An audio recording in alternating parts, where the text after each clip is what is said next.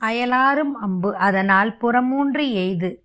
குயிலாரும் மென்மொழியால் ஒரு கூறாகி மயிலாரும் மல்கிய சோலை மனத்தோடு பயில்வானை பற்றி நின்றார்க்கு இல்லை பாவுமே. தெய்வங்களும் சித்தர்களும் இது உங்கள் தமிழ் பாட்காஸ்ட்.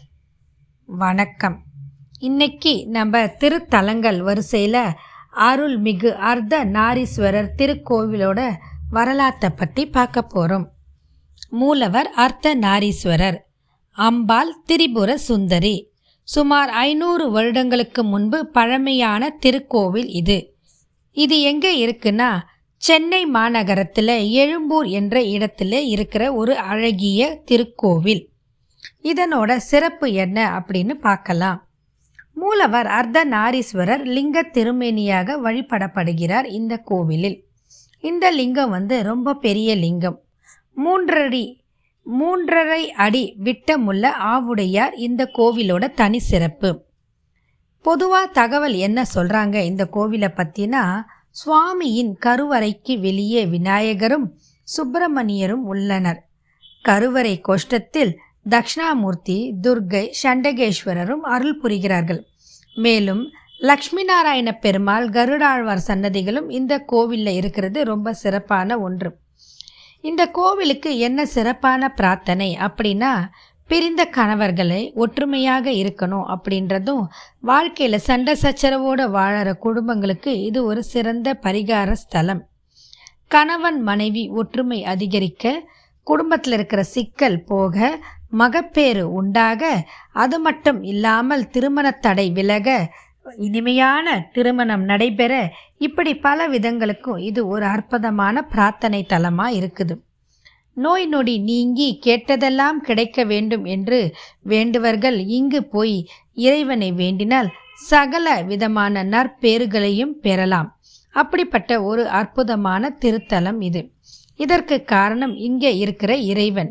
வரப்பிரசாதியாக திகழ்கிறார் அர்த்த நாரீஸ்வரர் எங்கே இருக்கிற இறைவன். நேர்த்தி கடன் இங்கே இருக்கிற சுவாமிக்கும் செய்கிறாங்க சுவாமிக்கும் அம்பாளுக்கும் நேர்த்தி கடனாக என்ன செய்கிறாங்கன்னா அபிஷேகம் செய்து புது வஸ்திரம் சாத்தி வேண்டிக்கிறாங்க.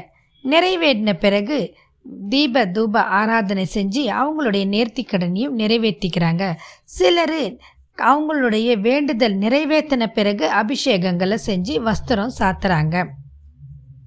இந்த கோவில் வந்து கிழக்கு நோக்கிய கோபுரம் கொண்ட வாசலாக இருக்குது. வாசல் வழியாக கோவிலுக்குள்ளே நுழைந்தால் மகா மண்டபம் பலிப்பீடம் மந் நந்தி மண்டபம் இருக்குது. அதற்கு பிறகு கருவறை வெளியே விநாயகரும் சுப்பிரமணியரும் தனித்தனி சன்னதியில் அழகாக வீற்றிருந்து அருள் புரிகிறாங்க. மூலவரின் திருநாமம் அர்த்த நாரீஸ்வரர் லிங்க திருமேனி. சிவசக்தியை ஒரு சேர வழிபட்ட பலன் இவரை வணங்குவதால் கிட்டும் என்று இந்த கோவிலில் சொல்கிறாங்க இந்த லிங்கம் பெருசான ஒரு லிங்கம்.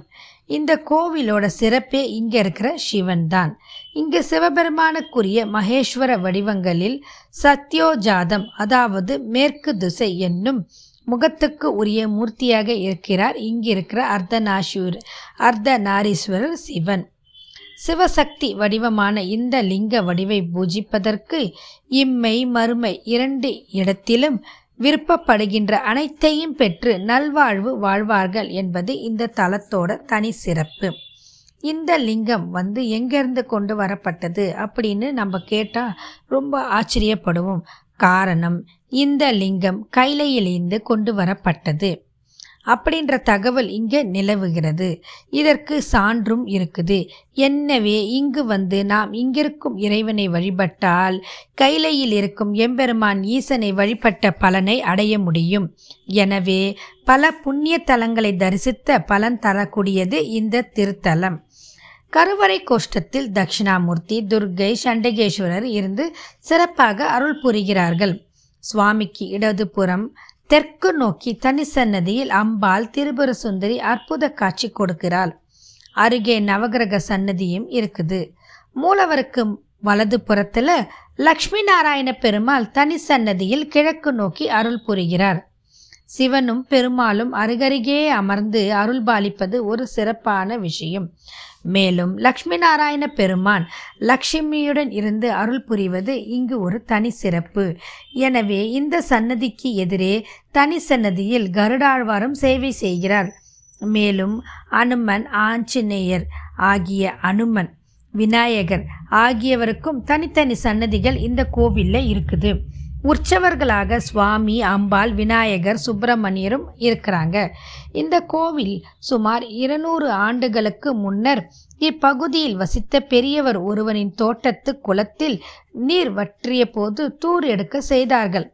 அந்த சமயத்தில் இந்த கோவில் சிலைகள் கண்டெடுக்கப்பட்டன. உடனே சிலைகள் சுத்தம் செய்யப்பட்டு அருகில் ஒரு கீற்று கொட்டகையில் அமைத்து அதில் வைக்கப்பட்டு தினசரி விளக்கேற்றி வழிபாடும் செய்து வந்தாங்க.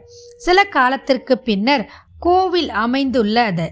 நீண்ட காலமாக ஜலத்திலேயே வாசம் செய்வதால் இவருக்கு ஜலகண்டேஸ்வரர் என்ற ஒரு சிறப்பான திருநாமமும் உண்டு. இவரை வழிபட்டால் சிவனையும் சக்தியும் ஒன்று சேர்ந்து வழிபட்ட பலன் கிடைக்கும் என்பது இந்த கோவிலோட தனி சிறப்பு.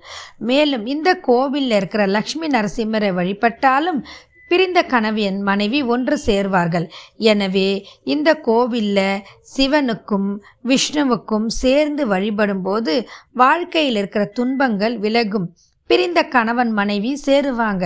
அது மட்டும் இல்லாமல் எப்பேற்பட்ட ஜாதக தோஷமும் கணவருக்கும் மனைவிக்கும் இருக்கும் பிரிவினையும் இந்த கோவிலில் வந்து பிரார்த்தனை பண்ணி நம்ம நிறைவேற்றி கொள்ளலாம் அப்படின்னு இந்த கோவிலோட புராணத்தில் சொல்கிறாங்க எனவே இங்கே இருக்கிற அர்த்த நாரீஸ்வரரை வழிபட்டு வாழ்க்கையில் வளம் பல பெற்று நாமும் நன்மைகள் பெற வேண்டும் என்று கூறி இத்துடன் இப்பதிவை நிறைவு செய்கிறேன். மீண்டும் மற்றும் ஒரு பதிவில் சந்திப்போம். வாழ்க வளமுடன்.